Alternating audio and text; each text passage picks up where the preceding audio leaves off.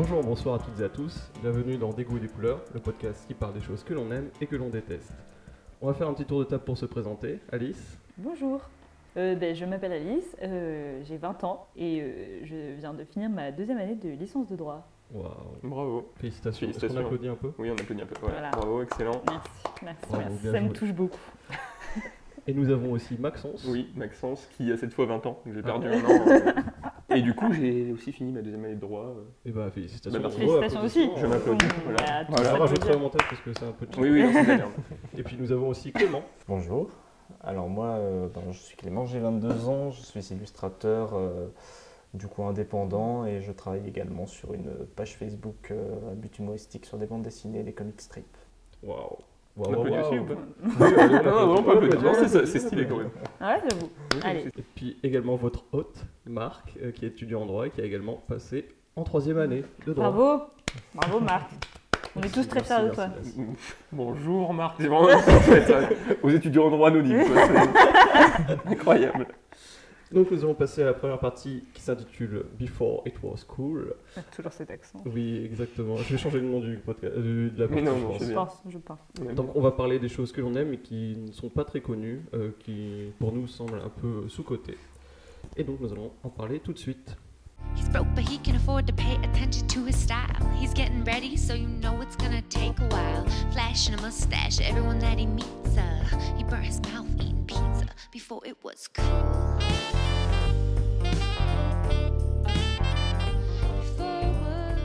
Donc nous allons commencer par Maxence. Que vas-tu nous présenter? Eh bien, je vais vous présenter cette fois-ci non pas une chaîne YouTube, mais un livre. Wow. Ouh là là. Oui, j'ai voulu copier un peu sur Alice, ouais. Parce que je me suis dit, j'ai eu un peu honte, tu vois. Je suis trop exceptionnelle. J'ai vu qu'elle présentait un livre, je me suis dit, oula, attention, moi, on part sur du sérieux. Je parlais de grande culture et tout. Ouais. Tout à fait, bah, du coup, moi, c'est pas du tout... La grande culture. Non, voilà. C'est moins étonné aussi. Oh, faut pas se calmer directement. C'est oui, va à l'école.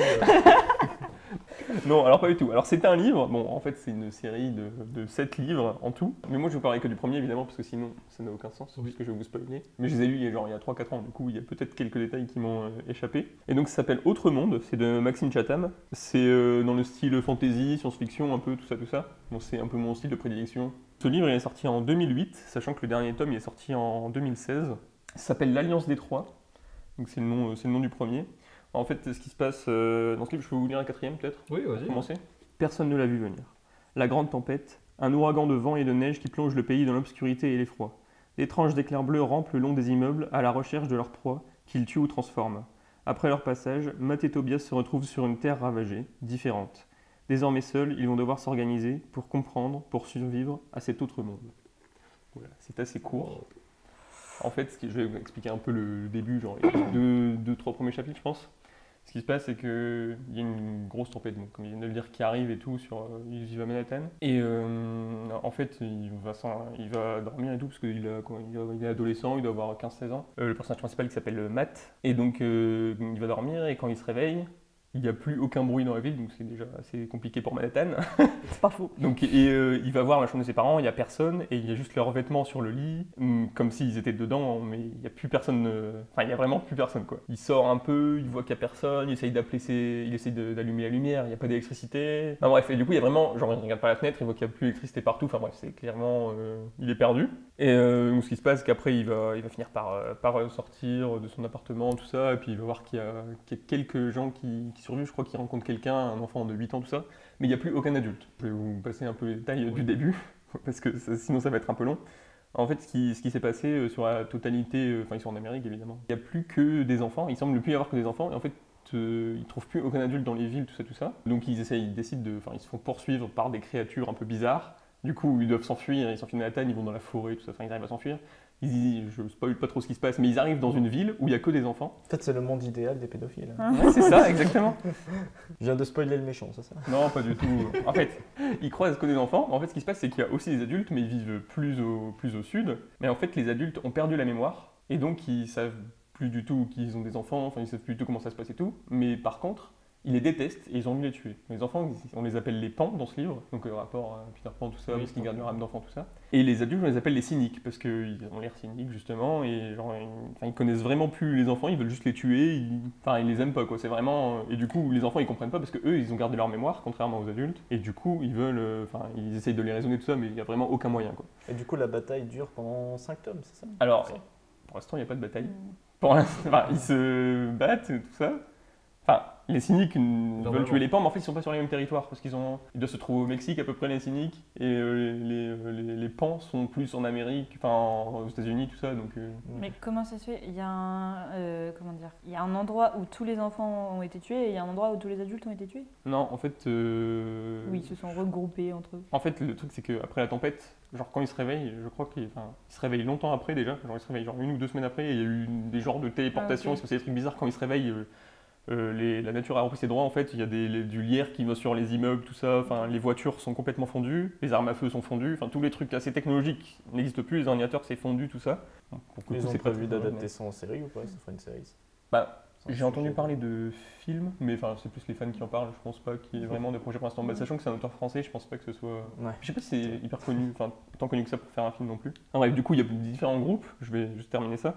Donc il y a les pans, qui sont donc les enfants et tout, il y a les cyniques, et à côté de ça, il y a aussi des gloutons, qui sont aussi des adultes, mais c'est un peu en mode zombie. Eux, ils ont plus mémoire, mais ils savent pas parler, ils s'organisent pas comme les cyniques, ils sont pas dans des villes, ils sont juste là, ils sont entre eux, ils attaquent les gens la nuit, on dirait qu'ils sont fondus, ils sont un peu noirs, tout ça, ils sont un peu fondus. Ah, tout de suite. Ça, j'en étais sûr. Ils sont... c'est pas ce que vous voulez dire. Ouais. Comment dire? Ils sont un peu, je sais pas, ils ont plus l'air humains du tout, quoi. Ils ont l'air vraiment de créatures bizarres. Putain, quel enfoiré. Ce qui est marrant, du coup, ce qui est intéressant à voir, c'est que, du coup, les enfants doivent s'organiser tout seuls. Donc les pans doivent s'organiser tout seuls. Et du coup, ils créent des villes, mais genre, par exemple, le pouvoir, c'est des conseils. Tu vois, c'est plusieurs personnes qui se conseillent. Alors que dans les villes des cyniques, c'est plus une organisation du pouvoir un peu triangulaire, avec un genre de maire qui est au-dessus de tout le monde. Et ils ont même une reine qui s'appelle Malronce, tout ça. Enfin bref, donc on va apprendre... Après, dans les tomes d'après, non, mais je ne dis pas plus, je dis juste ça.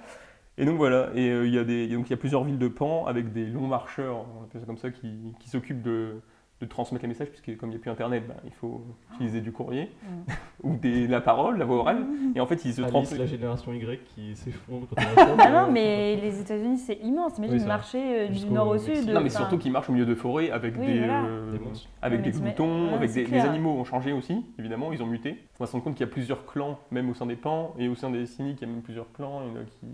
Mais c'est des enfants de tous âges? C'est des enfants je crois que c'est jusqu'à 17-18 ans. Et en fait, il y a une particularité. Et quand tu grandis, du coup, tu fais comment? Justement, tu grandis pas. Ils deviennent... Ben non, si, ils grandissent justement. Parce que à partir du moment, en fait, t'es un pan, et à partir du moment où tu perds ton âme d'enfant, en fait, tu deviens cynique. Et du coup, ce qui se passe, c'est qu'il y en a qui arrivent un peu à rester. Mais la plupart du temps, en fait, les enfants deviennent des cyniques et ils trahissent leur position. Mais c'est hyper déséquilibré, du coup, les enfants, ils n'ont aucune chance. Bah oui, sachant qu'en plus, ils sont hyper forts. Sachant que les adultes, ils grossissent de plus en plus. Ils ne peuvent pas mettre au monde d'autres enfants. Hein. Oui, si.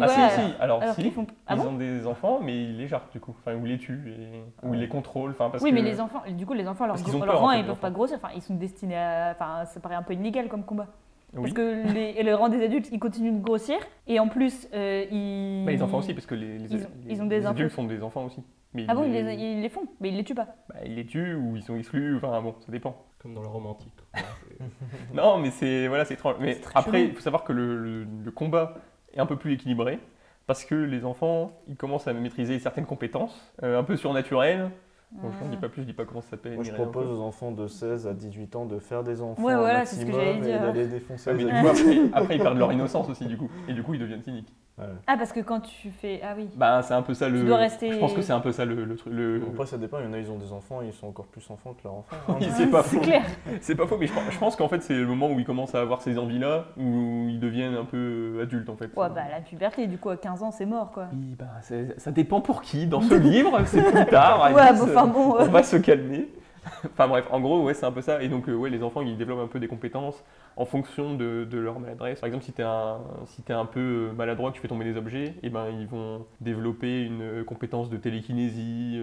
Si tu allumes beaucoup de bougies, par exemple, il y a un enfant qui, à un moment, allume des feux et tout, et du coup, il maîtrise un peu le feu, il peut envoyer des boules de feu, des trucs comme ça. Enfin bref. Trop stylé. Voilà. Et donc, ça s'équilibre un peu parce que les adultes, eux, ont pu ça. Par exemple, dès qu'ils deviennent cyniques, ils perdent leur compétence. Pouvoir, okay. Voilà. Et donc, le début ça commence comme ça. Et donc ça finit au bout d'un 7e tome, enfin il y a plein d'énigmes, enfin il y a vraiment plein de questions qui se posent, ils se demandent pourquoi il s'est passé ça, est-ce que je demande si c'est la Terre qui a créé ça parce qu'à cause de la pollution, en fait il y a ça parle beaucoup de ce qui est pollution, internet, intelligence artificielle, tout ça, c'est ça qui aurait causé cette tempête. Du coup on se passe plein de questions dans ce livre, on sait vraiment pas ce qui se passait, enfin, en tout cas moi je savais vraiment pas ce qui allait se passer, c'est vraiment imprévisible pour le coup. En fait c'est tellement surnaturel des fois et tellement fantaisiste que tu pouvais pas y penser. Il y a une possibilité que tu peux pas deviner ce qui va arriver.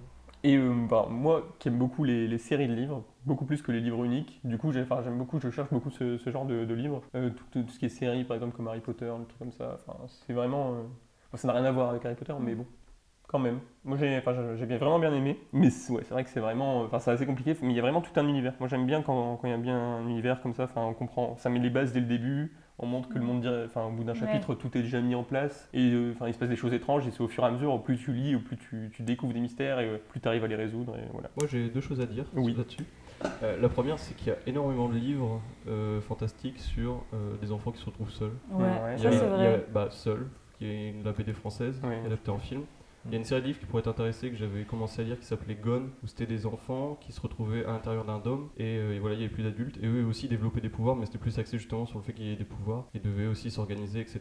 Et quand tu dépassais genre 15 ans, il se passait quelque chose d'étrange, enfin bref. Et ça a genre 5 tomes et genre à chaque fois il y a aussi un gros problème. Donc au début c'est le problème général, c'est pourquoi il n'y a pas de parents, qu'est-ce qui se passe, etc. La mise en place d'une organisation. Ensuite il y a la famine, il y a des problèmes, enfin tout ce qui est lié à l'électricité aussi, etc. Donc ça peut être pas mal. Et la deuxième chose que je voudrais dire, c'est qu'il y a... à chaque fois que je vais dans un magasin de livres, il y a toujours un énorme rayon de livres fantastiques avec des auteurs... tu sens que c'est un peu pourri, tu vois. Ouais, ouais. C'est genre des trucs un peu série B, des livres, etc. Ouais. Un peu fantastiques. Moi j'en avais lu un quand j'étais petit, une série. C'était à chaque livre, il y avait, c'était un livre vert. Et sur la première de couverture, il y avait une image en relief avec le boss. Et à chaque fois, il devait récupérer une pierre à chaque livre. Et c'était un truc aussi plus fantasy dans le sens royaume imaginaire avec des créatures, etc. Mais il y a vraiment énormément de livres là-dessus. Ouais, il y en a beaucoup. Mais après, moi, c'est ce que je me suis dit après au début, mais c'est vraiment juste le 1. Et en fait, il y a trois parties. Si tu veux, les trois premiers livres, ils sont vraiment plus axés sur le fait il y a les adultes et il y a eux et ils sont un peu l'un contre l'autre. Et après, il y a une deuxième partie où c'est autre chose. Ils vont en Europe, tout ça, du coup il y a d'autres trucs. Et c'est vraiment, ça va vraiment loin. Et je crois que ça finit en Afrique même. Genre les derniers tomes, je crois qu'ils finissent en Afrique. Est-ce que sur les autres continents c'est pareil mais c'est à peu près pareil mais pas complètement non plus. Ouais. Et donc il n'y a pas les mêmes coutumes et tout parce que du coup ils développent ils créent une nouvelle civilisation, que ce soit les adultes ou les enfants, ils créent chacun leur propre civilisation, même entre villes, ils ont chacun leurs coutumes et tout. Moi ce que je trouvais vraiment intéressant c'était genre la différence, du coup on voyait que les adultes ils continuent dans leur truc, vouloir faire un système où il y a vraiment une personne qui dirige, alors que les enfants ils disaient vraiment bon il faut qu'on s'organise entre nous, on va décider tous ensemble, c'était vraiment plus la démocratie participative. C'est exactement ça, bravo. Non mais c'est vraiment ça et je trouvais intéressant de voir de ce point de vue là aussi. Voilà. D'accord, très bien. Ouais, c'est cool. Moi j'aime bien aussi. Après je suis pas trop fantastique et tout. Ouais. Mais pour le coup, c'est vraiment fantastique. Ouais. Du coup, comme ça change dès le début. C'est pas le genre de truc que je lis d'habitude quand même. Ouais, moi pareil aussi. Enfin, j'aime bien lire, mais j'aime plus tout ce qui est one shot. Enfin, en un seul livre, j'aime bien avoir une histoire dans un livre. Après, j'adore les sagas comme Seigneur des Anneaux, j'ai lu, Harry Potter, j'ai lu. Seigneur des Anneaux, moi j'ai pas. Au bout de 200 pages, comme ils sortaient pas de la comté, j'ai lu un petit peu plus. Ils sont très longs. Moi, c'est pas ceux que j'ai préférés, je les ai lus une fois et ça suffit. Par contre, Bilbo et Bill, je l'ai lu plusieurs fois. Oui, Bilbo, ça c'est facile. Enfin, voilà, c'est à peu près tout ce que j'avais à dire. Juste le dernier livre se finit par la Genèse, c'est là où on résout toutes les énigmes en gros. Et donc toi, Alice on manque rien à voir. Rien à voir du tout. Aujourd'hui, ouais. Alors en fait. Vous parlez de rap ? Non, quand même pas. Non.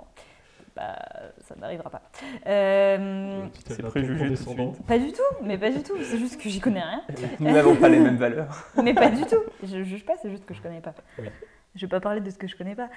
Alors, donc moi en fait, je suis partie en vacances pour raconter un peu ma vie à Lanzarote. Et en fait, donc c'est une île au large du Maroc, ça fait partie des îles Canaries. Je sais pas si vous connaissez un peu les îles Canaries. On dirait Denis Brognard, tu sais. Cette île au large des Canaries. Où 18 aventuriers vont vivre l'aventure de leur vie.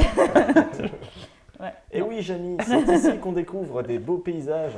Mais justement, en fait, c'est une île donc, qui aurait pu être très très touristique et qui est d'ailleurs un petit peu touristique, mais qui est restée très sauvage et très nature. C'est une île volcanique, donc c'est des paysages très noirs, des forêts de lave, des mers de lave et tout ça. Et en fait, cette île a pu rester comme ça, c'est grâce à un homme dont je vais vous parler aujourd'hui. C'est un artiste qui s'appelle César Manrique. Donc c'est un artiste espagnol, mais au-delà de ça, c'est surtout un homme qui est très inspirant et un précurseur dans le domaine de l'écologie. Et donc moi, l'histoire de cet homme et tout son parcours et tout ça, ça m'a énormément plu, ça m'a énormément touchée. Donc voilà, j'avais envie de vous en parler. Donc c'est un homme qui est né donc sur cette île, à Lanzarote, en 1919. Et qui est un artiste complet, donc il est peintre, il est sculpteur, mais il est surtout architecte. Et c'est surtout de la facette architecte de sa carrière d'artiste dont j'avais envie de vous parler, parce qu'en fait, donc, c'est un artiste qui a été dans les années 50-60, qui est allé en Espagne, à Madrid, mais ensuite qui a aussi exposé aux États-Unis, donc à New York et à Houston. Et en 1966, il a décidé de rentrer dans son île natale. À cette époque-là, il y avait le tourisme de masse qui commençait à se développer et tout ça. Et il s'est dit, moi, je ne veux pas que mon île, soit complètement dénaturée. Et donc, il a été hyper engagé pour protéger tout le patrimoine naturel, tout le machin. Et donc, c'était vraiment un précurseur dans tout ce qui est écologie. Parce que, par exemple, il a réussi à influencer la politique pour faire en sorte qu'on puisse pas construire des immeubles de plus de 2 étages et qui est à faire supprimer tous les panneaux publicitaires. Donc en fait, quand on est à Lanzarote, il y a sur les routes, il y a aucun panneau publicitaire, il y a rien du tout. Et je trouve ça fou. Et donc en fait, ce qui est hyper intéressant à voir, c'est que sa vision artistique un peu a influencé toute l'architecture et toute l'île. Donc, et son architecture, elle est toujours dans le respect de la nature. Donc, c'est-à-dire qu'en fait, il construit ses maisons autour des arbres, autour des volcans, dans les volcans. Et en fait, par exemple, donc la maison une des maisons qu'il a construite, qui est très impressionnante, qui aujourd'hui abrite la fondation César Manrique, il y a des espèces de bulles de lave qu'il a construites en petits salons en fait. Enfin, c'est des bulles de lave et il les a. Donc il a tout peint en blanc et en fait c'est organisé mais avec comme une cheminée, tu sais, où la lave sortait comme ça. Et c'est hyper impressionnant et c'est magnifique. Il y a aussi le bar, le Lagomar, qui est un bar construit pareil dans les rochers avec des petits trous, tu vois, où il y a des espèces de petites salles où tu peux faire des... Et c'est vraiment une architecture hyper respectueuse de l'âme de l'île en fait. Et c'est très très très beau. Et oui, il était donc pour l'époque en fait, parce qu'il faut savoir qu'en 1968... Ouais, l'écologie, c'est pas ça. Encore. L'écologie, c'est pas vraiment un sujet qui est très à la mode. C'est dans les années 60 où il fait cette compagnie-là. Ouais, en fait, il est revenu en 1966 à Lanzarote. D'accord. Et en 1968, par exemple, il s'engage avec plein de paysans de l'île pour empêcher la construction d'un complexe hôtelier style tourisme de masse, comme il peut y avoir et tout ça. Et ce qui est frappant quand on arrive, même en fait quand on arrive à Lanzarote, parce que bon, comme c'est une île, forcément on arrive en avion. Et donc quand tu arrives, tu vois l'île et tu vois que des volcans et des tout petits villages en fait. Alors que c'est des conditions météo, c'est machin. Enfin, tu vois, ça pourrait être un truc hyper touristique et c'est très sauvage. Tu vois, c'est pas la Côte d'Azur, c'est pas bétonné du tout. Ouais. Tu vois, il n'y a pas de gros hôtels. Enfin, ou alors, tous les trucs qui ont été construits, c'était avant. Il a vraiment pris l'île comme une toile pour exprimer son art. Et donc c'est très joli et c'est très beau. Ce que je voulais dire, c'est que justement, il y a par exemple, aucun fast-food, aucune chaîne de restauration, aucune chaîne de n'importe quelle. Oui, il doit avoir un avantage de ouf du coup aujourd'hui vis-à-vis du tourisme et tout, parce que ça doit être quasiment la seule île qui est comme ça. Et niveau, par rapport aux exportations, Alors, par rapport aux autres îles, alors j'en sais rien parce que moi je les connais pas très bien, mais je sais que les autres îles c'est quand même un petit peu moins comme ça. Ouais. Les Canaries ça reste un peu sauvage, oui. Mais Lanzarote c'est vraiment un truc à part parce qu'en plus ça se voit, même dans la façon dont les routes sont faites, les routes sont magnifiques, même dans la façon dont les villes sont organisées et tout ça, ça se voit. En fait, on voit l'influence de cet artiste, de César Manrique, on la voit partout dans l'île. Déjà, rien que le fait qu'il n'y ait pas de publicité, c'est quand même assez impressionnant. C'est impressionnant, je trouve.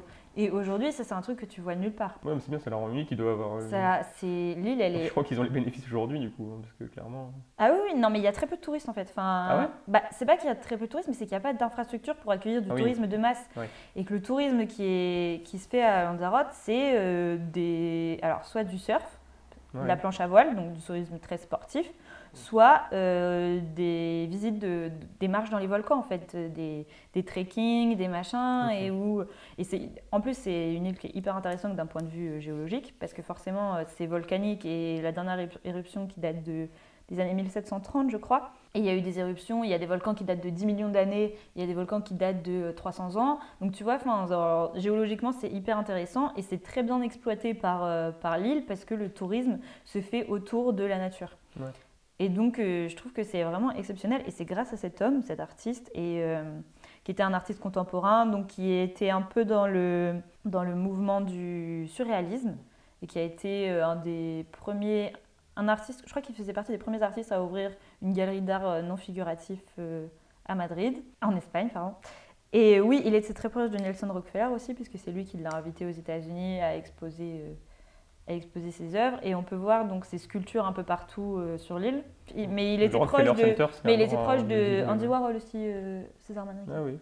D'accord. Et de Picasso. Je sais pas, parce que non, pour moi, c'était pas du tout le même monde en fait. Ouais, mais il était proche de. Après, c'était juste un. En fait, c'était un artiste. À l'époque, il était quand même un peu connu. Aujourd'hui, on le connaît pas du tout, tu vois. Cette époque-là, on se souvient pas trop, mais à l'époque, pour l'époque, il était quand même un peu connu. Il est exposé dans pas mal de galeries.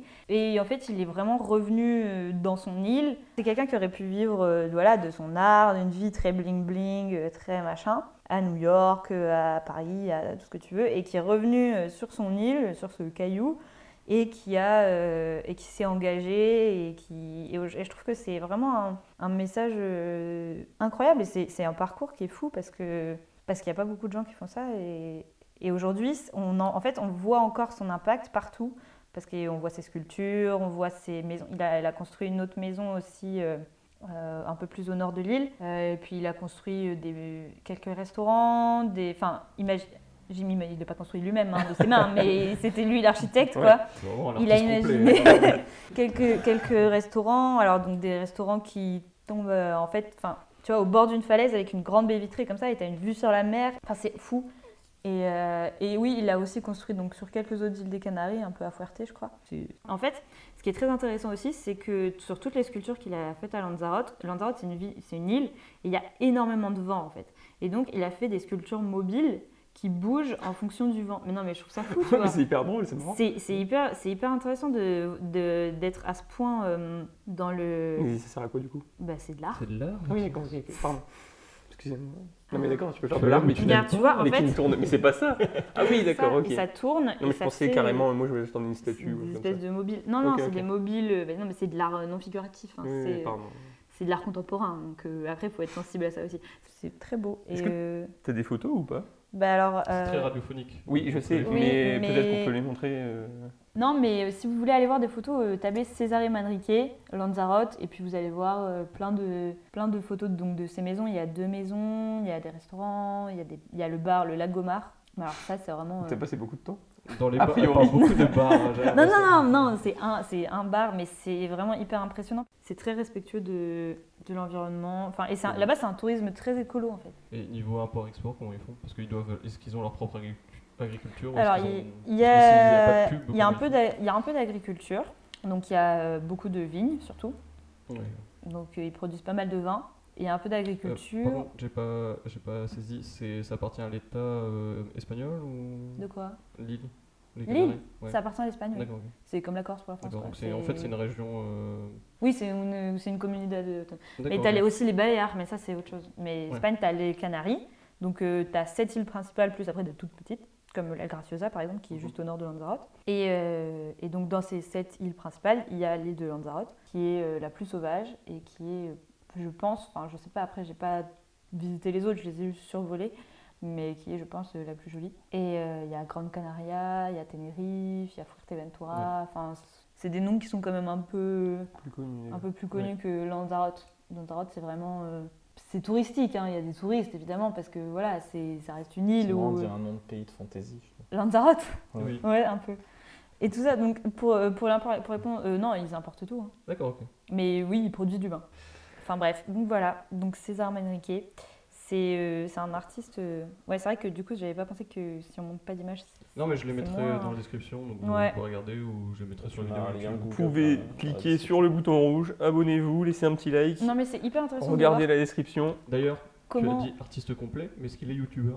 En 1960 ? Ouais. Bah oui, bien sûr. Est-ce qu'il a une page Facebook ? Il est mort en 1992, donc il aurait un peu de mal à être youtubeur. Il l'a même pas. T'as dit youtubeur ? Je ne dis rien. J'ai dit quoi ? T'as dit youtubeur. Youtubeur, c'est pareil.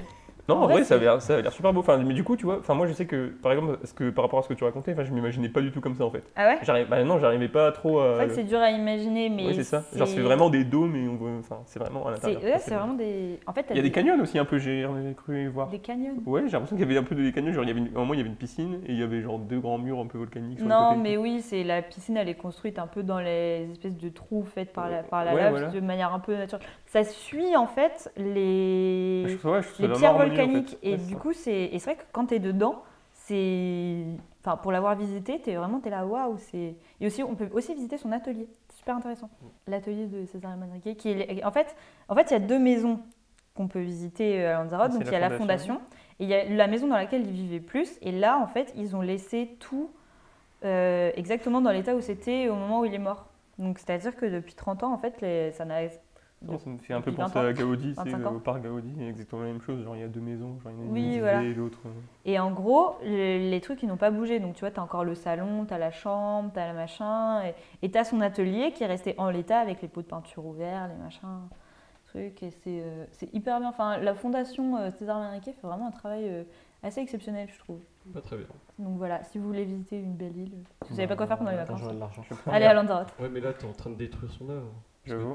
Non, parce que vous y allez de manière à respecter, enfin dans l'optique. C'est vrai que c'est paradoxal parce que tu nous fais de la pub. Mais non, je fais pas de la pub. Est interdite. Non, c'est pour. C'est un paradoxe. T'es même pas payé en plus. Alors là, non, c'est pas la pub pour Lanzarote qui est interdite, c'est la pub à Lanzarote pour d'autres trucs. Je sais bien. Et c'est vrai que t'as aucun. Mais non, en vrai, c'est vraiment super beau. On va passer à Clément. Qu'est-ce que tu veux nous présenter ? Alors moi, je vais vous présenter un film que j'ai découvert il y a déjà un peu plus d'un mois. Alors je suppose que tout le monde connaît ici Jim Carrey. Moi personnellement c'est un artiste qui est dans mon top 3 de mes artistes préférés, qui sait vraiment tout faire.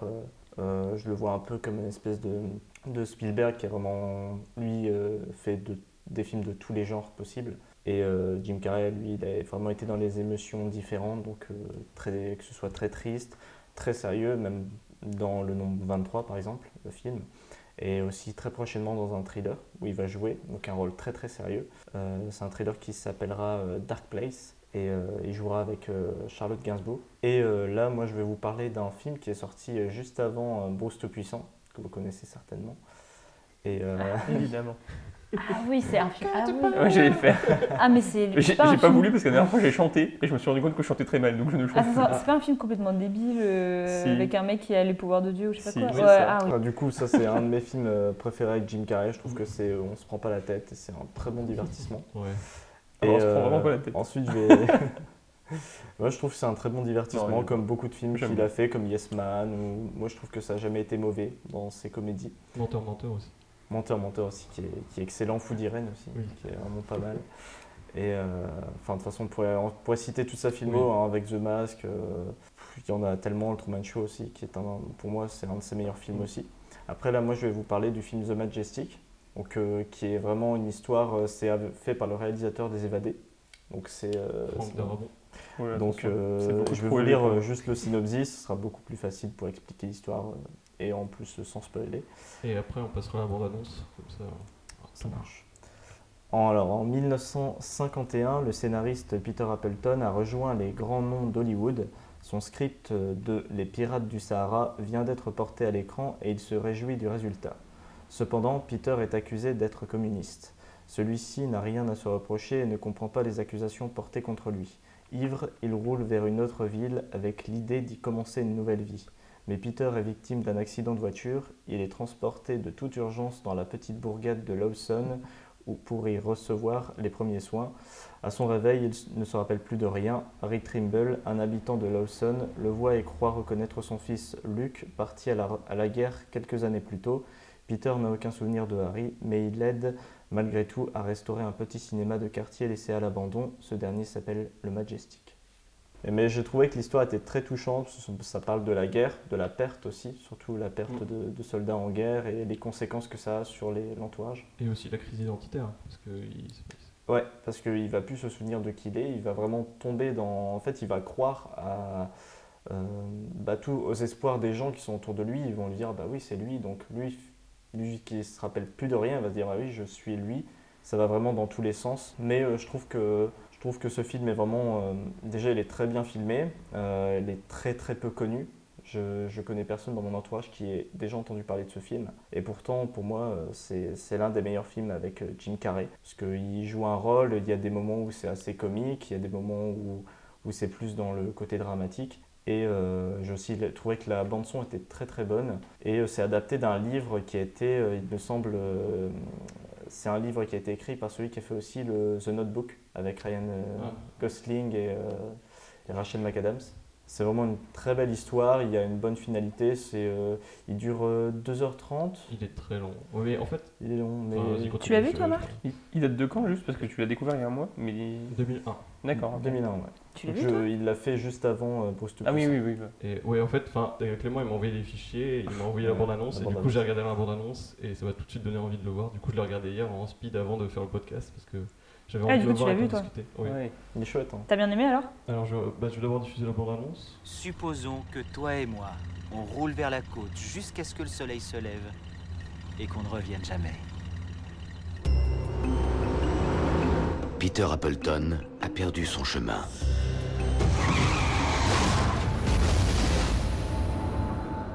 Oh mais nom de Dieu, qu'est-ce qui t'est arrivé, mon petit? Je suis pas tout à fait sûr. Dans un endroit où il n'était jamais allé.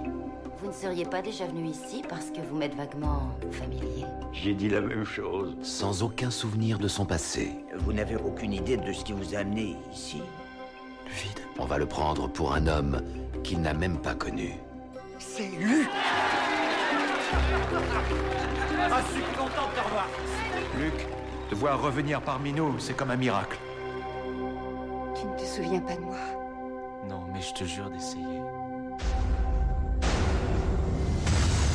En plus, sur Appleton. Son agent a signalé sa disparition hier soir, et personne n'a eu de ses nouvelles depuis près d'une semaine. Il faut que vous le retrouviez mort ou vif. Par le réalisateur des Évadés et de La Ligne Verte. J'aimerais ne plus avoir à me demander si tu es réellement Luc. Et on s'aimait, toi et moi. Il faut absolument que tu te souviennes. Je n'ai aucun souvenir. Je suppose que Luc a passé une décennie à s'imaginer qu'il était une autre personne. Il pourrait y avoir des gens qu'il recherche. Agents fédéraux. Ce n'est qu'un jeu, mais c'est leur jeu. Jim Carrey. Si c'est Appleton dissimulé un autre homme. Mais qu'arrivera-t-il s'il retrouve un jour la mémoire? Je ne sais même pas comment tu t'appelles. Qui es-tu en réalité? De quoi tu te souviens, précisément? De tout. The Majestic. Tu as regardé en français ou en anglais, Marc? J'ai trouvé qu'en français. Et je crois même que c'était en québécois parce que j'ai pas reconnu. C'est normalement, il y a le même doubleur. Ouais, du coup, comme je l'ai vu récemment, j'ai beaucoup de choses à dire dessus. Donc si je parle trop, vous me coupez. Moi, je l'ai vu 2 fois, mais il y a un mois. Parce que moi, dès que je l'ai vu, je me suis dit, il faut absolument que je le regarde avec mes parents. Je leur ai montré et ils ont adoré. Ma mère accroche pas trop à l'humour Jim Carrey. Elle aime pas trop tout ce qui est Ace Ventura. Bon, moi, j'adore. Mais... voilà, c'est dans ces rôles-là, bof, mais elle aime bien Bruce Tout-Puissant, voilà, ça se regarde. Et puis après, celui-ci, vraiment, elle a dit, ouais, c'est vrai que ça change beaucoup. Et elle a trouvé le film vraiment génial. Et ouais, vraiment, j'étais même un peu ému. Je n'ai pas pleuré parce que moi, je suis un bonhomme. Mais à la fin, quand c'est vrai qu'à la fin, c'est très touchant. Moi, la dernière fois, j'ai entendu Marc qui m'a dit, est-ce qu'à la fin des livres que tu aimes bien, est-ce que tu pleures aussi? Donc, oui. Attention Marc. C'est la bonne question. Est-ce que quelqu'un a déjà pleuré devant un film et quel film? Devant un film peut-être beaucoup plus un livre. Quand il y a un chien qui meurt. Moi, film et livre. Hein? Quand il y a un chien qui meurt. La couleur du sentiment. Couleur du sentiment. Un très beau film avec Emma Stone. J'ai pleuré comme tout ce que j'ai pu là. C'était horrible. Et toi Marc? Moi je crois que c'était... c'est con mais... On sent la honte sur ton visage. Mais c'est Interstellar parce que je sais pas, il y avait la musique et tout, toute l'ambiance. En général c'est la musique qui... qui donne directement. Moi, c'est la musique perso qui booste. Mais tu sais, quand dans Interstellar, c'est quand il voit des vidéos de sa fille et quand il a fait un gap trop long en fait dans le temps. Et il voit sa fille vieillir et enfin ses enfants. Surtout qu'il reste bien sur le moment où il commence à pleurer. Et c'est ça. Et là, je suis en mode putain, c'est relou le voyage dans le temps. Moi personnellement, c'est le seul film vraiment qui m'a vraiment beaucoup ému, c'est Never Let Me Go avec Andrew Garfield. Après, il y avait Keira Knightley aussi qui joue dedans, où c'est l'histoire de jeunes qui sont élevés, des enfants qui sont élevés en fait, qui sont des doubles de personnes qui existent déjà. En fait, ils sont élevés seulement pour subir des opérations, pour soigner d'autres petits. Et en fait, ils sont obligés de mourir, sauf qu'il y en a deux qui tombent amoureux et ils essaient par tous les moyens d'échapper à ça en fait. La musique est très très belle également. Non mais c'est affreux comme histoire. Mais le film est magnifique, moi je conseille.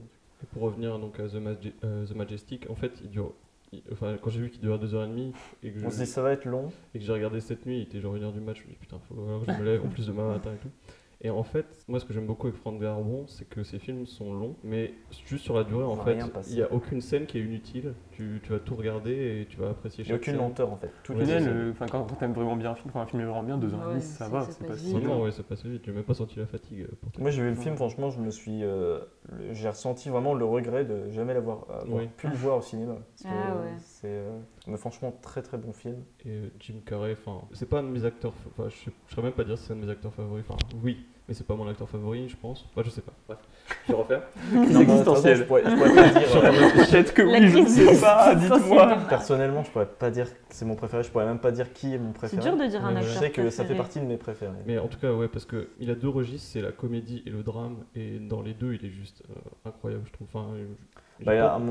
Sa personnalité déjà lui-même il est séparé dans ces deux critères-là. C'est que c'est un peu le clown triste comme l'était Robin Williams. Oui, j'allais reprocher aussi exactement pareil. De toute façon, c'est deux types de même personne. Ils ont le même humour, ils ont le même registre aussi, comédie drame. C'est ça. Et puis il y a même un documentaire qui est sorti sur Netflix sur Jim Carrey qui est très très bon où il explique comment il incarne les rôles et il se met vraiment à fond dans tous ses rôles, physiquement et mentalement, jusqu'à en perdre les pédales et même à reproduire ce qui s'est déjà, parce que c'est sur un film, un biopic sur Andy Kaufman, c'est ça, et il va vraiment très très loin. Si à un moment donné Andy Kaufman se prend un pain dans la gueule, il va chercher à se prendre un pain dans la gueule par le comédien qui joue le mec qui doit foutre une tarte.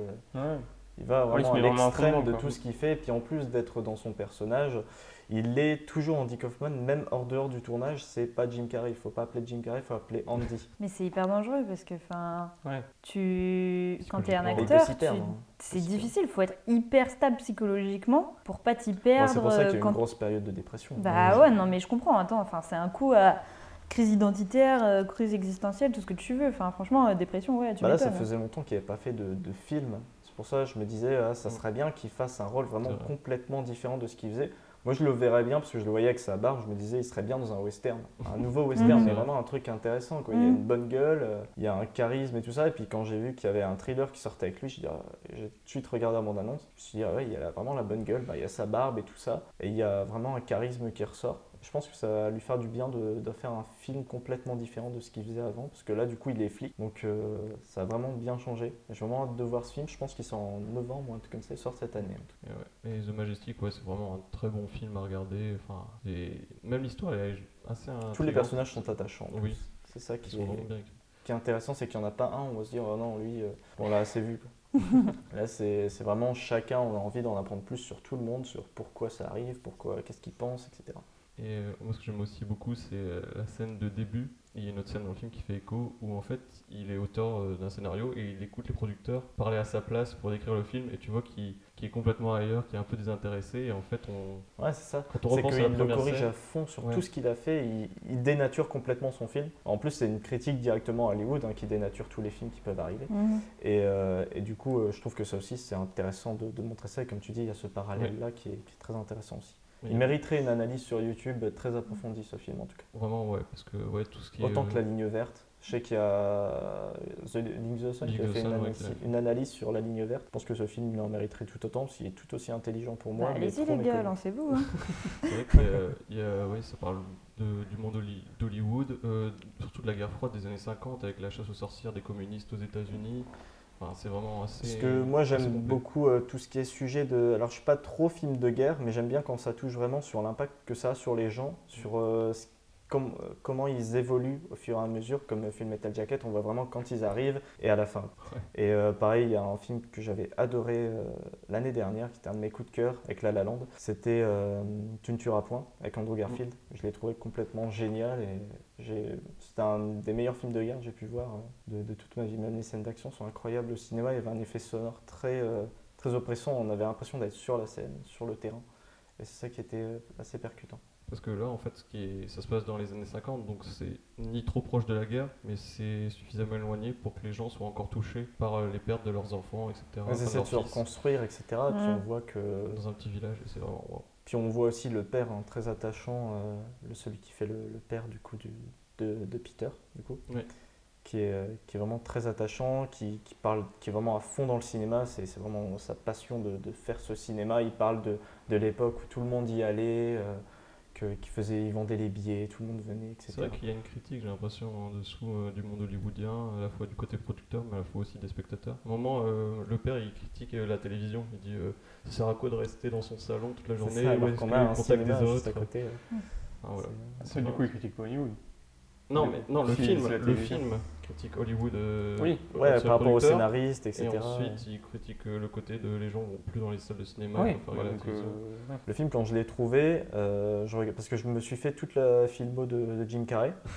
J'avais commencé, en fait, j'avais regardé un film que j'avais jamais vu avec lui, c'était Braqueur Amateur. Moi, j'aime bien parce que c'est vraiment la famille type qui s'en sort bien, qui a un gosse, etc., qui s'en sort vraiment bien. Et d'un coup, il tombe. Vraiment, ils dégringolent d'un coup et doivent se débrouiller. Et pour se débrouiller, ils trouvent une solution, c'est de faire des braquages. Ouais. Et du coup, il y a un côté, je croyais que ce serait que de la comédie. Il y a aussi des moments très émouvants et même un moment où genre, j'ai senti de l'émotion pour un personnage, un attachement où on a envie de se dire « Putain, oui, il faut qu'il arrive, quoi ». Et ce film, franchement, je te le conseille. En plus, il est court, il dure 1h30, mais il est très intéressant. Je pense que c'est un film assez méconnu de Jim Carrey aussi qui mérite d'être vu, même en famille. Je pense que ça peut plaire aussi aux parents, parce que ça aborde justement cette importance d'être parent et de vouloir prendre soin de ses enfants. Et que pour prendre soin de ses enfants, il faut de l'argent. Et puis, puis voilà. Mais ce film est très très bon. Puis après, j'étais tombé du coup sur Le Majestic. Je me suis dit, c'est marrant, qu'est-ce que c'est ce film? Du coup, je lis et je vois que c'est par rapport à un cinéma qui se fait rénover. Et je me dis, c'est marrant, c'est parce qu'à Lille, il y a un cinéma qui s'appelle The Majestic. Oui. Et c'est ça qui est marrant. Du coup, Le Majestic. Et pour conclure, moi, de mon côté, après si vous voulez pleurer dessus, mais moi il y a deux choses, c'est que je vous recommande déjà la filmographie de Jim Carrey, que ça soit soit que partie comédie, soit que partie dramatique, ou les deux, parce qu'il est vraiment bon dans les deux registres. Il y a genre Eternal Sunshine of the Spotless Mind. On a du mal avec l'anglais ici dans ce podcast. Mais celui-là, c'est un chef-d'œuvre. Pour moi, c'est vraiment dans le top 3 aussi de ce qu'il a fait.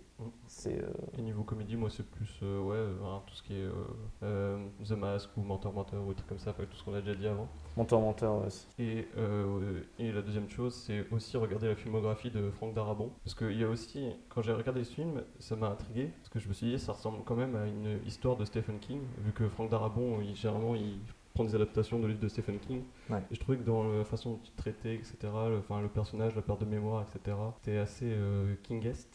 C'est vrai. Et toute façon, toute la filmographie de Frank Darabont, même les films qui ne sont pas des adaptations de Stephen King, il vaut mieux les regarder, sauf pour moi The Mist, dont la fin m'énerve au plus haut point. Voilà. Je sais pas si c'est la fameuse fin. C'est la fin qui est. En fait, c'est la fin la plus déprimante que j'ai vue d'un film. Ah, moi j'aime bien les films tristes. Non, c'est pas déprimant pour moi, c'est juste stupide parce que ça se joue 2 minutes près ce qui se passe dans la fin. Et en fait, mais c'est ça le but. Ah mais ça rageant du coup. Et en fait... c'est frustrant un peu. Donc la nouvelle qui s'appelle The Mist de Stephen King, c'était pour moi une de mes nouvelles préférées de Stephen King.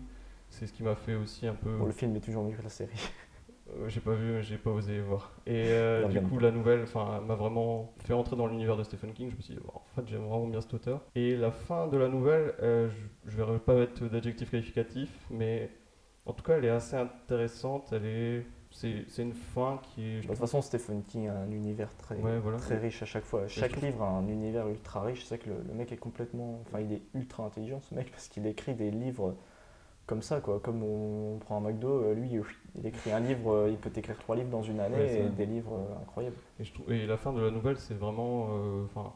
c'est pas une fin super spéciale, mais t'es quand même sur... Tu fais, waouh, ça, c'est une fin, quoi. Et tu regardes la fin du film et je sais pas, j'ai envie d'en parler en même temps, mais vraiment parce que de toute façon, je pense qu'un jour on en reparlera, mais surtout on abordera, je pense, plus Stephen King. Ça peut être intéressant de se pencher sur son œuvre. C'est assez connu en fait, donc peut-être pas en parler de Stephen King. On peut justement parler de films qui sont très méconnus, hein, comme La petite fille qui aimait Tom Gordon, qui est très très bon aussi. Et voilà, et en fait la fin du film est assez... En fait moi j'ai regardé le film et j'ai vraiment bien aimé parce que je trouvais que c'est une bonne adaptation. Il y avait des passages retirés qui n'étaient pas forcément intéressants, les personnages étaient bien, ça se reprochait à la nouvelle. Et à la fois c'était assez unique comme film, au niveau de la mise en scène, etc. Parce que c'était aussi Frank Darabont, donc c'était aussi intéressant. Et je vois cette fin, et en fait la fin est trop longue. Faudrait enlever la fin du moment dramatique, avant qu'il y ait le moment vraiment encore plus dramatique, j'ai envie de dire, mais aussi plus stupide. Et il y a des films comme ça en fait où j'ai envie de couper la fin. Par exemple, il y a Intelligence artificielle de Steven Spielberg. Je vais pas dire, mais il y a une sorte d'épilogue qui... Il est bien cet épilogue, mais pour moi il est un peu trop long par rapport au message du film, etc. Tu dis Steven Spielberg. Ouais. Eh ben, on va dire Steven Spielberg. Oui, dis-le juste comme ça je pourrais recouper. Non, on va garder mon erreur. Il y a pas mal de films, c'est marrant d'en reparler aussi des films où on aimerait bien couper avant, avant une certaine fin. Ouais. Il y a Scream 4 aussi qui aurait pu être un très très très bon film, mais malheureusement il faut couper la fin. Et donc moi la semaine dernière je vous avais parlé d'une chaîne YouTube qui utilisait un concept qui était de reprendre des chansons d'aujourd'hui et de les refaire dans le style des débuts du XXe siècle. Quand on avait parlé, du coup, quand tu as dit que c'était adapté, etc., de façon années 50, on m'avait déjà fait connaître ta chaîne. Et c'est vrai que c'est cool, il y a des morceaux sympas. Et je suis content que grâce à votre podcast, ça se diffuse. Et du coup, j'avais également dit, mais ça fait rire, que j'aimais bien les concepts particuliers, parce que sur YouTube, c'est quasiment que ça, c'est des gens qui ont leur propre concept. Je m'en souviens. Mais je vais un petit peu mieux m'expliquer là-dessus. Ce que je veux dire, c'est que je trouve que c'est intéressant, grâce à Internet, qu'il y ait des gens qui aient des petites idées comme ça, de créer des choses, d'utiliser des petites choses et de le diffuser où tu pensais pas du tout, et quand tu vois ce qu'ils font tu fais en fait c'est super sympa comme idée. Et alors moi c'est vraiment débile ce que je vais vous faire écouter, pour moi c'est quelque chose que j'utilise pour ça aide en fait à se relaxer. C'est pas de l'ASMR. J'allais le dire tout de suite, c'est pas de l'ASMR. C'est quelque chose qui est assez relaxant, qui te fait qui est un peu mélancolique aussi. Musique de yoga. Non, pas du tout. Non, du hard metal. Non, en fait, c'est des gens qui prennent des musiques et qui modifient légèrement la sonorité pour faire comme si la musique venait soit de l'extérieur, soit d'une pièce à côté. Comme si tu étais dans une soirée, par exemple, et que tu entendais juste les basses, en fait. Et en fait, quand tu écoutes cette musique avec tes écouteurs, avec un casque, tu as juste vraiment l'impression, tu fermes les yeux et tu as l'impression d'être dans une soirée, que tu es dans une salle de bar, dans une cuisine à côté. Anti-soirée. C'est très tu fais une anti-soirée. Contre-soirée. Et voilà. Dans la cuisine, parce que sinon ça marche pas. C'est peut-être marrant de faire un truc genre un film juste auditif. Oui, voilà. Mais je crois que c'est justement ce qui est utilisé au cinéma et trucs comme ça pour faire ce genre d'effet. Je sais même plus comment ça s'appelle l'effet. Et utilisé. Et en fait, ils font ça aussi, par exemple, ils utilisent des morceaux de live. de musique et ils font comme si tu étais un peu plus loin, que tu entendais le live au loin dans un concert, etc. En dehors du stade. Oui, voilà, par exemple, ou des trucs comme ça. Et enfin, quand tu écoutes ça, c'est tout bête comme idée, mais c'est assez relaxant. Tu peux le faire quand tu fais quelque chose à côté, quand tu révises, quand tu écris, quand tu fais tes devoirs, par exemple, des trucs comme ça. Parce que c'est pas trop présent dans les oreilles, justement, et ça fait un peu comme si... C'est une musique de fond, quoi. Oui, voilà. Et après, il faut aussi aimer la musique. Hein. C'est pas comme si c'était genre du coup... Ou tu demandes à tes frères et sœurs de mettre de la musique à côté. Oui. Tu demandes à ta sœur de mettre de la musique dans le genre à côté. Ça, exactement. Et tu fais chier ta sœur juste pour ça. Moi, j'ai pas besoin de leur demander. Le problème, c'est que moi, ma sœur écoute de la musique de merde. Donc... Oui, voilà. Ça arrive. Il y a des gens qui utilisent des effets comme ça sur les musiques. J'avais vu qu'il y avait un gars qui avait utilisé ça sur des remixes qu'il a fait de Daft Punk. Genre, il a fait un faux concert de Daft Punk où vraiment il a mis des effets comme si c'était un concert. Ah oui, ouais. Trop bien. Et c'est super bien foutu parce qu'il a fait vraiment le live que tout le monde attend depuis 2013 avec Random Access Memory. Mais du coup, il a mêlé Random Access Memory avec toutes les autres musiques et ça, il y a des morceaux qui rendent vraiment hyper bien. Et donc voilà. Ben, je vais vous diffuser quelques extraits. C'est parti. Chapata. Je sais que c'est dit ça, mais je connais pas le titre. C'est font. Non, je chante pas. J'ai dit que je chantais pas. Non. Et du coup là. Tu peux être plus fort. Mais justement, c'est justement pas trop. Ah oui, d'accord. Ok. Oui, d'accord. Mais bizarrement, le début de la chanson commence vraiment comme ça. Il commence un peu en étouffé. Je crois la vraie chanson. Oui. Parce que après c'est des basses un peu fort. Généralement. Okay. Ah, c'est marrant. Et du coup, je sais pas si vous entendez bien. Moi, c'est avec des écouteurs, donc ça marche moins bien. Mais j'ai vraiment qu'un casque. Non, moi je parfait. Un casque qui isole bien. Ouais, est-ce que vous connaissez ce morceau ou pas ? Oui, mais non. Je connais pas le titre. Enfin, peut-être, je sais rien. Bon, tu dois. Je pense que j'ai déjà entendu, je suis pas sûr. Je peux pas dire. C'est Gorillaz. Ouais, c'est ça. Et c'est Feel Good Inc. Du coup, c'est marrant, je l'écoute de temps en temps et pourtant j'ai pas reconnu. Donc je vais te dire le titre de la vidéo parce que c'est juste le début en fait. Ah ouais. Ouais. Et en fait, il y a un peu le refrain. Donc là, ça vient donc c'est fait comme si ça venait d'une pièce à côté dans une soirée. Ouais. Voilà. Celui-là, c'est dans un supermarché vide. Genre, il y a des effets spéciaux. Supermarché vide. Oui. Ensuite, on fera un hypermarché. Ah ouais, c'est pour ça, il y a un effet écho. Ah, c'est trop bien fait. Et il y a aussi l'image qui joue avec, parce que sur la vidéo, tu as juste une image d'un supermarché vide et t'as l'impression d'y être, quoi. Ah, c'est pas mal, mais tu vois, ce serait sympa genre de faire un scénario, je sais pas, d'un monde complètement, je sais pas, tu sais. Alors on va y venir, parce que la toute dernière, il y a une petite histoire. Ah ouais ? Ouais. C'est sympa ça. Donc, est-ce que vous connaissez ou pas ? Sachant qu'il a fait un morceau très récemment, donc on est en mai 2018, qui a fait le tour du monde, surtout aux États-Unis. Il fait le tour des États-Unis. Oui, le tour des États-Unis. Les États-Unis, c'est un peu le monde. Justement, c'est parce que ça fait partie de la chanson. Ça ne me dit absolument rien. Donc, c'est Childish Gambino qui a sorti récemment This Is America, où le clip, où c'est lui qui fait une danse bizarre. À un moment donné, il tue. Enfin, c'est connu parce qu'il shoot un gars. Et le clip, il est assez violent et il y a plein de messages cachés dans ce clip, etc. Enfin, sur les États-Unis actuels, etc. Et donc, ça, c'était son album qui est sorti il y a 2-3 ans. Et la musique, c'est Redbone de Childish Gambino. J'aime bien la chanson. Ah, elle est cool. Ah, mais j'imagine bien un mec genre qui marche dans la rue ou quoi, et t'entends une personne qui dit faites attention, machin. Hop, et puis t'entends le mec qui court, enfin t'entends des pas et tout, qui entre dans un supermarché, et puis t'entends ça, la musique. Le mec est tout seul et t'entends des bruits, c'est sympa, tu vois.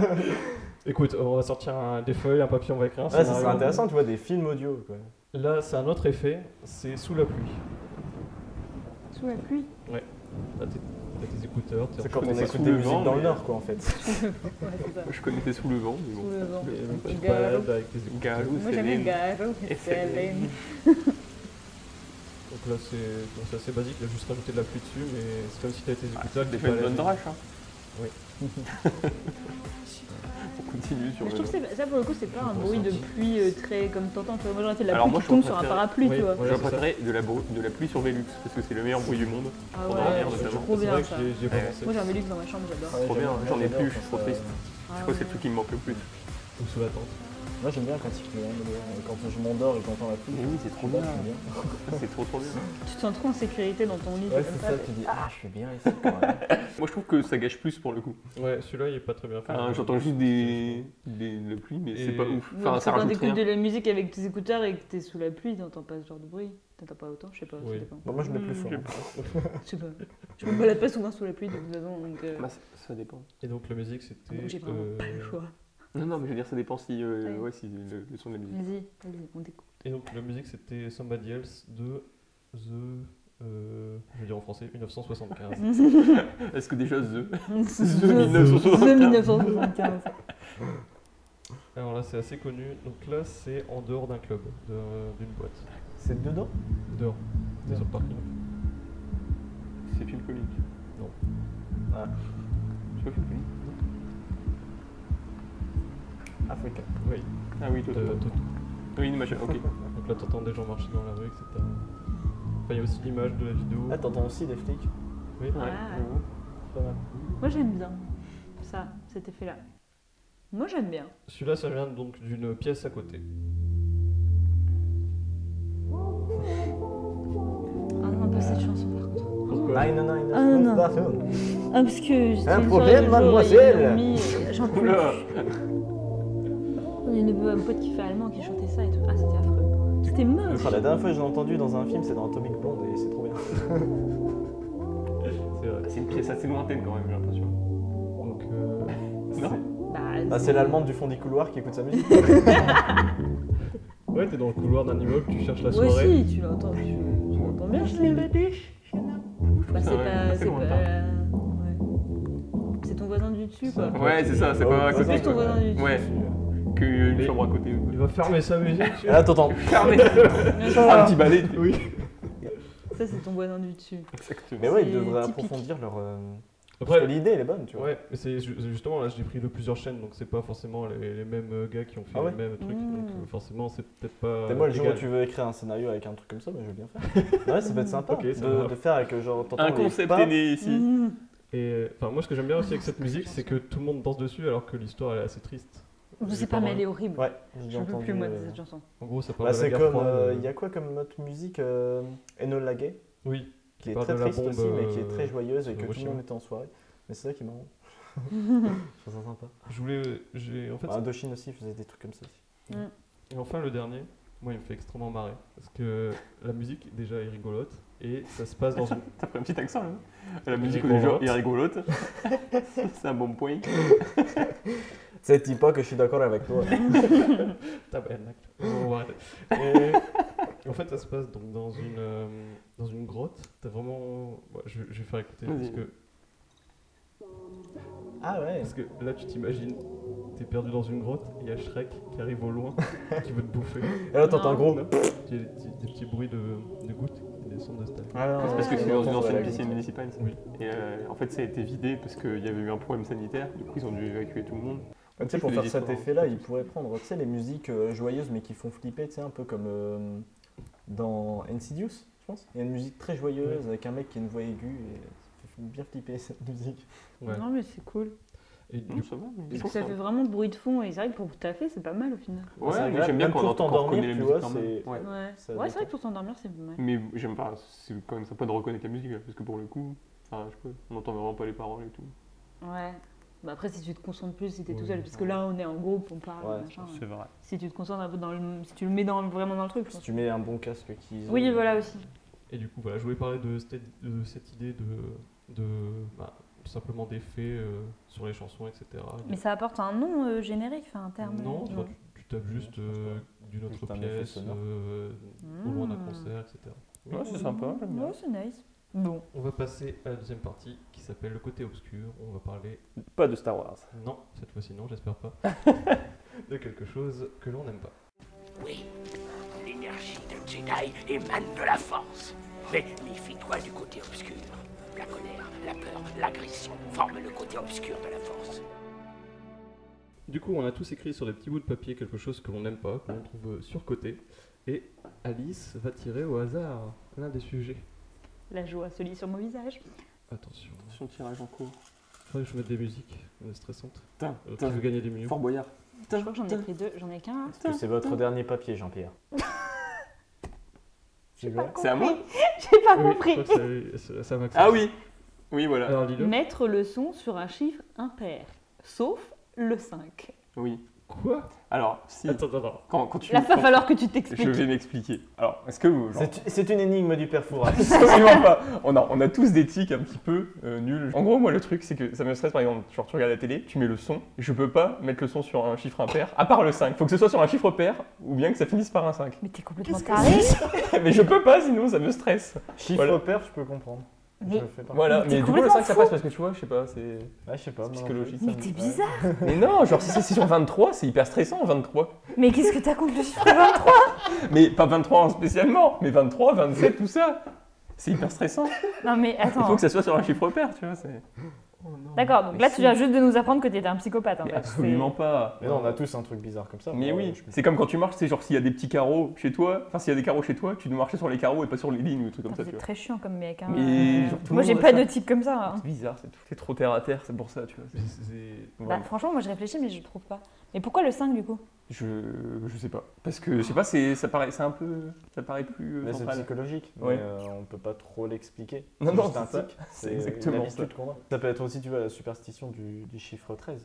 Absolument pas. Ah oui, non, mais d'accord, mais ça. Non, mais moi non plus. Mais ça, c'est plus compréhensible parce que c'est un vrai truc. Non, je préfère que c'est juste une préférence en fait. Sinon, j'aime pas ça. Donc si je vois que c'est sur 23, je fais plus ou moins. C'est comme ça. Tu vas pas aimer le film avec Jim Carrey, toi? Moi, ce qui me fait vraiment marrer, c'est que il y a 2 semaines, c'était genre juste 2 mots, Star Wars. Et là, c'est hyper précis. Mais oui, c'est hyper précis. Mais c'est hyper drôle.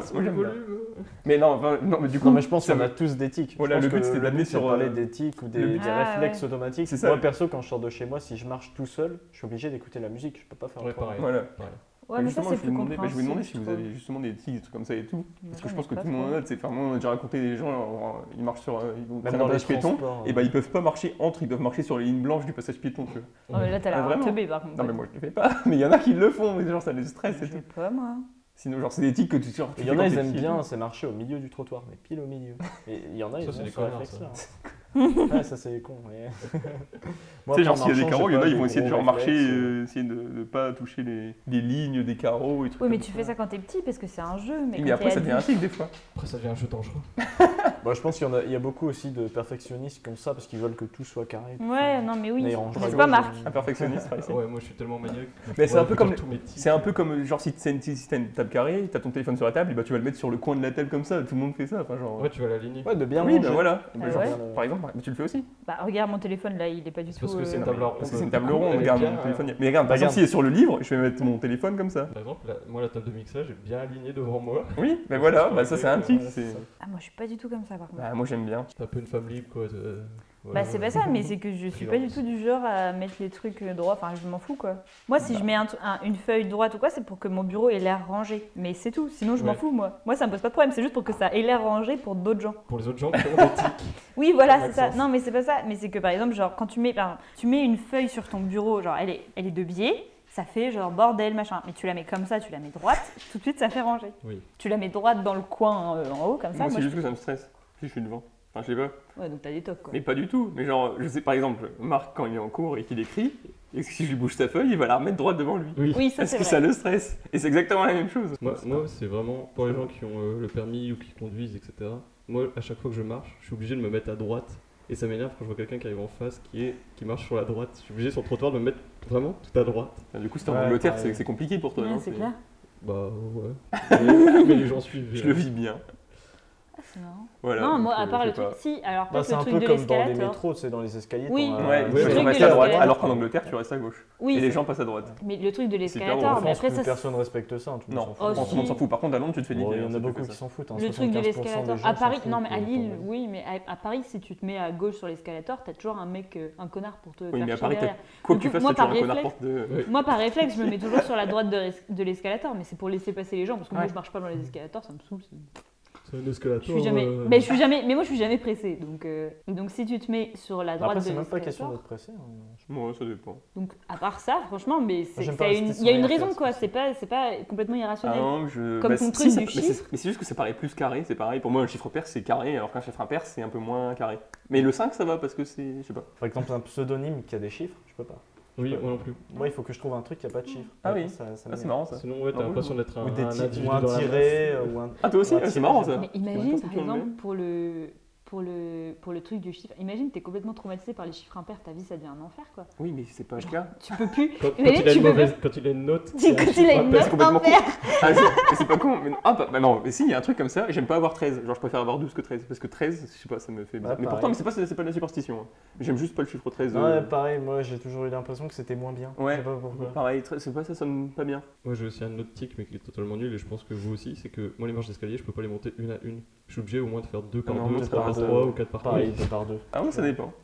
Et donc tu le fais jamais un par un, tu vois. Pas importe. Moi ça dépend, ça dépend des choses. Si je porte un truc lourd ou voilà, un truc comme ça. C'est vrai que tu le fais pas. Tu me fais me rendre compte que je le fais tout le temps en fait. Genre même dans le métro, l'escalator, je prends parfois 2 par 2. Ouais.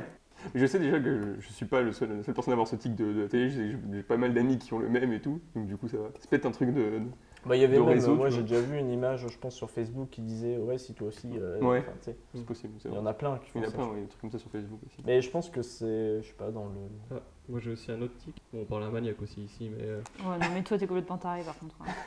Hein. Sans vouloir t'offenser. Un autre truc c'est que par exemple, si je mange, je sais que je dois travailler dans l'après-midi, par exemple réviser ou faire n'importe quoi. Je sais que genre si je mange entre midi et 13h et que je finis de manger vers genre... Attends, parce que ça a l'air hyper précis. Oui, on parle c'est hyper précis, c'est vraiment précis. Si je finis entre midi 45 et 30 secondes et midi 45 et 47 secondes. C'est pas ça, c'est que genre si je finis entre midi et demi et 13h, je me dis je vais travailler à 13h pile. C'est-à-dire que je vais pas me dire avant, après. Mais si tu finis à midi 59 et ben j'attends 13h, bah c'est pareil, on s'en fout. Bah oui, mais t'as pas le temps de faire la vaisselle. Bah, c'est pour ça, alors je me dis bah je vais faire 13h30. D'accord, mais toi t'es obligé de commencer à travailler à des horaires pile. Par demi-heure, ouais. C'est marrant ça. Ah non, mais c'est pareil en plus. Genre c'est pour se motiver, je pense que c'est juste une question de flemme. 1h et après je reprends à 19h30. Oui, voilà. Et hop, 19h30. Et bah hop, 19h30, je me dis j'ai la flemme et je reprends à 22h. Ah. Moi, c'est plus ça qui se passe. Non, ça, c'est plus mes réveils, ça. Ouais, voilà aussi. Ouais, quand je planifie que j'ai un réveil le lendemain, je fais toujours faire en sorte que je vais essayer de me coucher pour qu'il y ait des heures pleines. Je vais pas me dire, je me couche à ce moment-là. Ah ouais, mais vous êtes tarés, les mecs. Ah non, mais vous êtes tarés. Je me dis, c'est hyper drôle, je savais. Si je dois dormir, je sais que je me réveille à 8h, je me dis, bah, minuit, si je veux avoir 8h de sommeil. Ah oui, moi je fais 6h de sommeil. Et 30, là, profitez. Hein. les 16h30, les mecs, c'est votre moment. Ah moi, souvent, je me réveille à 7h, du coup, je m'endors à 1h. Je fais exprès de dormir 6h pile aussi. Ah ouais, mais vous êtes vraiment bizarre, par contre. Ben non, c'est calculé, c'est bien. Mais pour les heures de sommeil, c'est pas pareil, c'est une question de fatigue. Pour moi, c'est... C'est pas la même chose. Ouais, c'est pas une question de superstition. Attends, de calculer pour avoir pile une heure pleine de sommeil, de dire je vais te coucher à telle heure. Enfin, moi je me couche. Mais c'est juste qu'en dessous de 6 heures, je suis mort. Soit quand j'ai plus rien à faire, soit quand je suis fatiguée, quoi. Ouais. Mais je calcule pas le nombre d'heures de sommeil. T'as aucun truc. Bah, franchement, non. Moi, je vois pas. Tu marches dans la rue, tu fais pas des trucs bizarres. Non. Jamais. Non, attends. Mais je suis en train de chercher. Franchement, je cherche. J'ai jamais vu quelqu'un qui avait pas de tic comme ça. Genre, c'est fou. J'ai pas vraiment de manie, non. Enfin, après, je sais pas. Peut-être que c'est des trucs genre hyper personnels. Tu tacles des gosses de temps en temps. Non, moi, c'est peut-être. C'est peut-être la façon de. Non, peut-être juste tuer des gens. Mais à part ça, il n'y a pas de découper vivant. Moi, c'est la manière dont je positionne mes oreillers. Ah. Alors, ça, c'est un tic, c'est-à-dire que mes oreillers, je suis obligée de les mettre. Enfin, en fait. Bah, dans votre vie, expliquez. Ah, ça va poser la tête honteuse, ça veut dire qu'il y a un truc. On va s'expliquer nos trucs bizarres. Ma vie, mais en fait, dans mon lit, j'ai 6 oreillers. Donc, j'en ai 2 des oreillers normaux, comme tout le monde a. Après, j'ai 2 coussins et j'ai 2 petits coussins. Et je suis toujours obligée de mettre les deux coussins moyens. Après, il y a mes 2 oreillers et au-dessus, je suis obligée de dormir avec ma tête sur le petit coussin. D'accord. Et ça, c'est vraiment. Et sinon, tu n'arrives pas à dormir. Je pense, mais si, parce que quand je suis pas chez moi, j'ai pas mes oreillers et j'arrive quand même à dormir. Mais quand je suis chez moi, quand je suis dans mon lit, c'est vrai que j'aime bien avoir le petit oreiller. Ça, j'avoue, c'est un truc que j'ai. Voilà. C'est comme le côté où on dort dans son lit. Est-ce que chacun de vous a un côté? Oui. Non, moi, je dors au milieu. Moi, je dors à droite. Mais c'est parce que c'est une question de prise. Hein. On va passer mytho. C'est pour être. Il y a une question de prise aussi. Moi, quand je dors toute seule, je dors au milieu, mais quand je dors avec quelqu'un, je préfère dormir à gauche. Okay. Non, moi c'est à droite, et quand je suis avec quelqu'un, je préfère dormir à droite aussi. De toute façon, moi quand je dors avec quelqu'un, je préfère pas dormir. Oh il préfère jouer au Uno. Voilà. Faire un Scrabble. Et j'aime bien dormir aussi avec un masque sur les yeux. Ah ouais. Mais ça, c'est question. Ça me saoulerait. J'aimerais pas trop. Non, mais alors ça, c'est complètement rationnel. C'est parce que mon volet est cassé. Oui. Ah oui. Donc ça s'explique. Mais à partir de ça, à part ça, franchement, non, mais je suis vraiment en train d'essayer de réfléchir. Si, Enfin, tout tourne autour du sommeil, de toute façon, ces germes-là, on a des tics, parce qu'on a envie de vraiment bien dormir et d'être confortable. Moi, je peux pas dormir s'il y a le tic-tac d'une montre, d'une horloge. Ah ouais, non, moi, c'est insupportable. Ah ouais, non, ça, je suis d'accord. Ah non, ça, c'est pas une question de tic, c'est juste que ça t'énerve, ça te tape sur le système. Mais il y a des gens, ça les dérange. Après, j'ai des tics au cinéma, je suis obligé de me mettre au milieu d'écran. Oui, moi aussi, je préfère. S'il n'y a pas de place au milieu, ça me fait chier. Ça, c'est plus agréable. Oui, c'est pas un tic, je ne considère pas ça comme un tic non plus. C'est pas un tic, mais il y en a, ils s'en foutent, tu vois. Non, parce qu'il y a une raison rationnelle. Mais moi, je suis obligé. Parce qu'il y a une raison rationnelle, c'est-à-dire que tu vois mieux l'écran quand tu es au milieu. Moi, pour moi, ce qui est vraiment un tic, c'est vraiment un truc où il n'y a aucune raison rationnelle, genre le truc du son. Je suis désolée, il n'y a rien. Mais le pire, c'est que par exemple, si genre il y a déjà du son et que je le vois pas, c'est comme ça. C'est juste si quelqu'un change le son et qu'il le laisse sur un chiffre impair, je suis là en mode non, tu peux pas mettre un peu plus ou un peu moins. Enfin, équilibre, fais quelque chose, tu vois. Est-ce que c'est pareil pour la musique sur ton téléphone ? C'est-à-dire ? Bah, le son. Il n'y a pas de numéro. Il n'y a pas de numéro de musique. Ouais. Je trouve que ça se perd un peu avec le temps, genre les trucs éthiques comme ça. Parce que je sais que genre, quand j'étais petit, j'en avais vraiment plein. Genre quand je marchais dans la rue, et tout comme ça, je faisais attention. Genre, marcher. Quand j'étais petite, j'en avais plein. Mais moi, c'est parce que j'étais vraiment psychorigide quand j'étais gamine. C'est-à-dire que. C'est genre. Parce que moi, j'étais un peu une psychopathe. Non, mais alors. J'ai tué mon frère quand j'étais enfant. Tant que ce n'était pas le jour officiel du printemps, donc le 21. Ça part tellement bien. C'est-à-dire le président arrive et dit aujourd'hui, c'est le printemps. Non, mais. Allocution officielle du président. Tu peux se détendre. Le 21 c'est le 21 mars, c'est ça ? Non. Ou 21 avril ? Non. Enfin, je sais plus. Bon, bref. Il y a un jour du printemps, et moi, je sais que quand j'étais gamine, ma mère m'a raconté. Tant que ce n'était pas le jour, donc le printemps officiellement, j'allais à l'école avec mon manteau, mais il pouvait faire 50 degrés. Et après, quand il pleut, tu viens, mais en t-shirt. Quoi. Ouais. C'est genre... et après, à partir de là, je ne mettais plus de manteau. Et c'était vraiment un truc, genre, j'étais vraiment complètement folle. Ouais, et ça, bon, après, c'était aussi un autre truc, c'est que je ne traversais jamais en dehors des passages piétons. Mais ça, c'était vraiment un truc. Mais alors ça, maintenant, je le fais. Ouh, la tug. Parce que maintenant, je suis une tug. Mais quand j'étais petite, vraiment, genre, je pouvais piquer des crises et tout pour... on part sur du lourd, quand même. Ouais, non, mais quand j'étais petite, j'étais vraiment complètement tarée. C'est pour ça je pense que maintenant, j'en ai moins. Parce que... ça l'a saoulée. Et il y avait un autre truc. Ah oui, je pouvais me... Dans ça, le passage piéton... Je supportais pas que mes parents... comment dire ? Se disputent. Non, ça, non. Un peu triste. Dans la voiture, je supporte pas que mes parents démarrent le moteur. Non, mais même pas démarrent la voiture, mais démarrent le moteur tant que j'avais pas ma ceinture attachée. Ah oui. Ça, c'était vraiment un truc. Non, moi, genre... je voulais pas me mettre. C'est bien, la sécurité routière. Oui, voilà, j'étais. Mais quand j'étais petite, j'étais vraiment, vraiment. On t'a trop inculqué des règles. Oui, voilà, c'est ça. Moi, ma mère, elle me dit, mais t'étais limite, genre chiante, quoi, parce que. Limite alors. Mais j'y pense, en fait, toi, ça doit te faire chier quand tu vois des trucs à 9,99 €. Non, même pas, ça, je m'en bats les couilles. Ça ne fait absolument rien. Non, je m'en fous.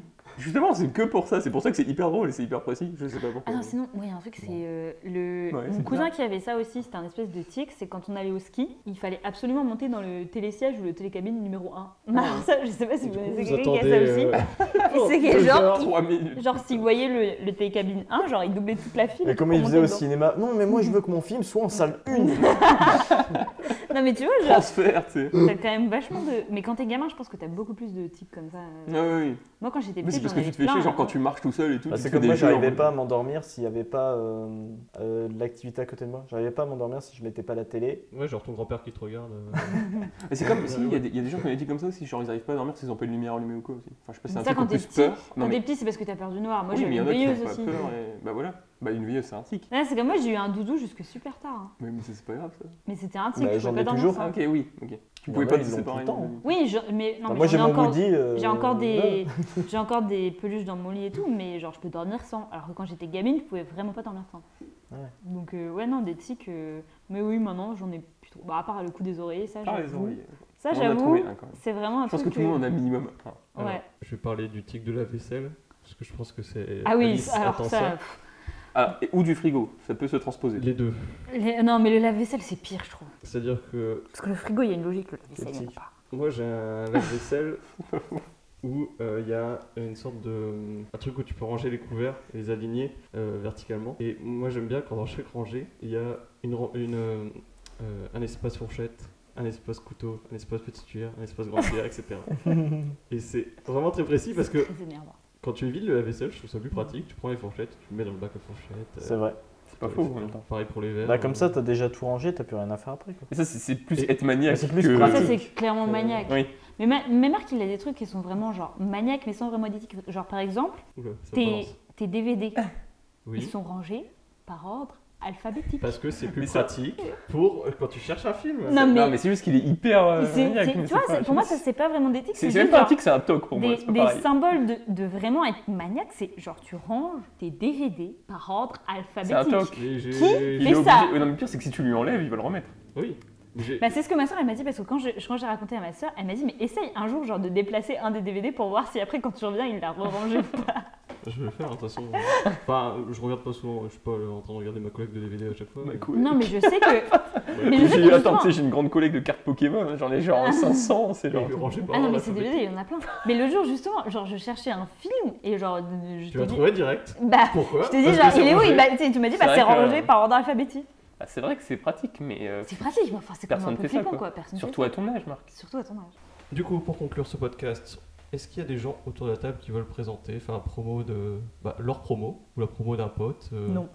Moi, je veux bien présenter un projet. Eh ben vas-y. On est là pour ça. Alors moi, du coup, comme je l'ai déjà dit en début de mission, je suis illustrateur, donc j'ai lancé un projet avec un collègue humoriste sur Facebook, donc qui est une page Facebook qui s'appelle Prime Slime et qui est du coup un nom, on va dire, de notre licence entre guillemets. Notre univers qui est une page Facebook de comic strip, donc humoristique, qui sont vraiment dans tous les styles d'humour, que ce soit humour noir, absurde, même un humour qui peut dénoncer aussi certaines choses, qui peut faire réagir. Donc on fait ça et à chaque fois on publie un strip par semaine, donc tous les samedis à 13h, il y a toujours un nouveau strip qui sort à chaque fois depuis, on a commencé début septembre, donc là on est déjà à une trentaine de strips, peut-être même plus, il me semble. Il y en a aussi qu'on n'a pas encore posté parce qu'on va les poster aussi sur un Tumblr. On a un Tumblr également, un Twitter, un Instagram et on continue à développer aussi cet univers à chaque fois. Donc vous pouvez trouver ça sur Facebook en écrivant Prime Slime, donc P-R-I-M-E, plus loin S-L-I-M-E. Et donc voilà, j'ai développé un petit univers graphiquement et mon collègue lui écrit des sketchs. Et du coup, on essaye de les mettre ensemble. À chaque fois, on se donne rendez-vous sur Skype. On essaie de voir comment on peut mettre en scène le sketch, voir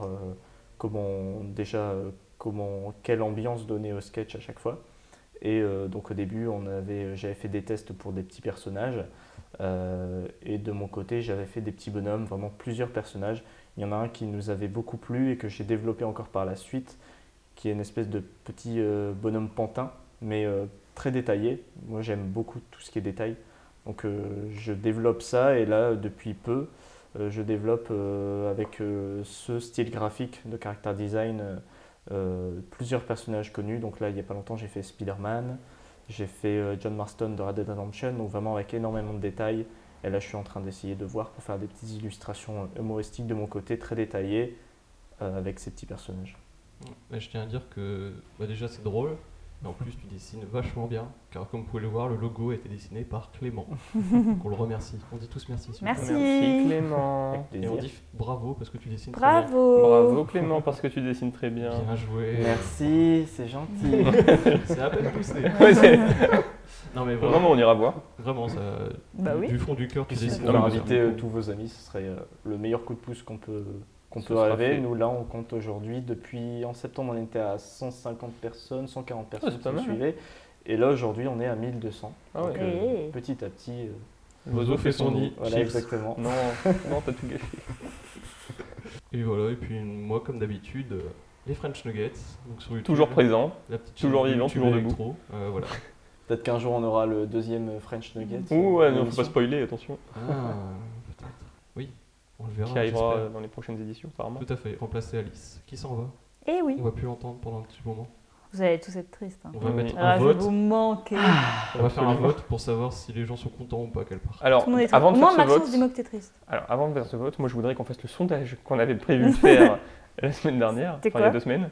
Est-ce que Marc est un homme parfait ? Et on va faire un nouveau sondage. Est-ce que Alice va vous manquer ? Peut-être. Il est sur YouTube le sondage. Ah ouais ? Sur YouTube? Ouais. J'ai pas vu sur YouTube. Eh ben c'est pas grave, tu regarderas. Bah oui, je regarderai. Mais normalement j'ai une notification. Je peux peut-être pas mis la petite cloche. Mmh. Vous aussi chez vous activez la petite cloche. Mettez un pouce bleu. Oui voilà, mais oui tu vas nous manquer Alice et tu reviens. Je reviens le 15 août, mais je ne sais pas encore si je reviendrai tout de suite. Et si le podcast continuera jusque-là? Peut-être que nous allons ça, peut-être que nous allons percer. Non mais vous je vais vous manquer, je le sais. Allez. Donc on se voit dans 2 semaines si tout se passe bien, et on se dit au revoir. Au revoir. Au revoir. Au revoir.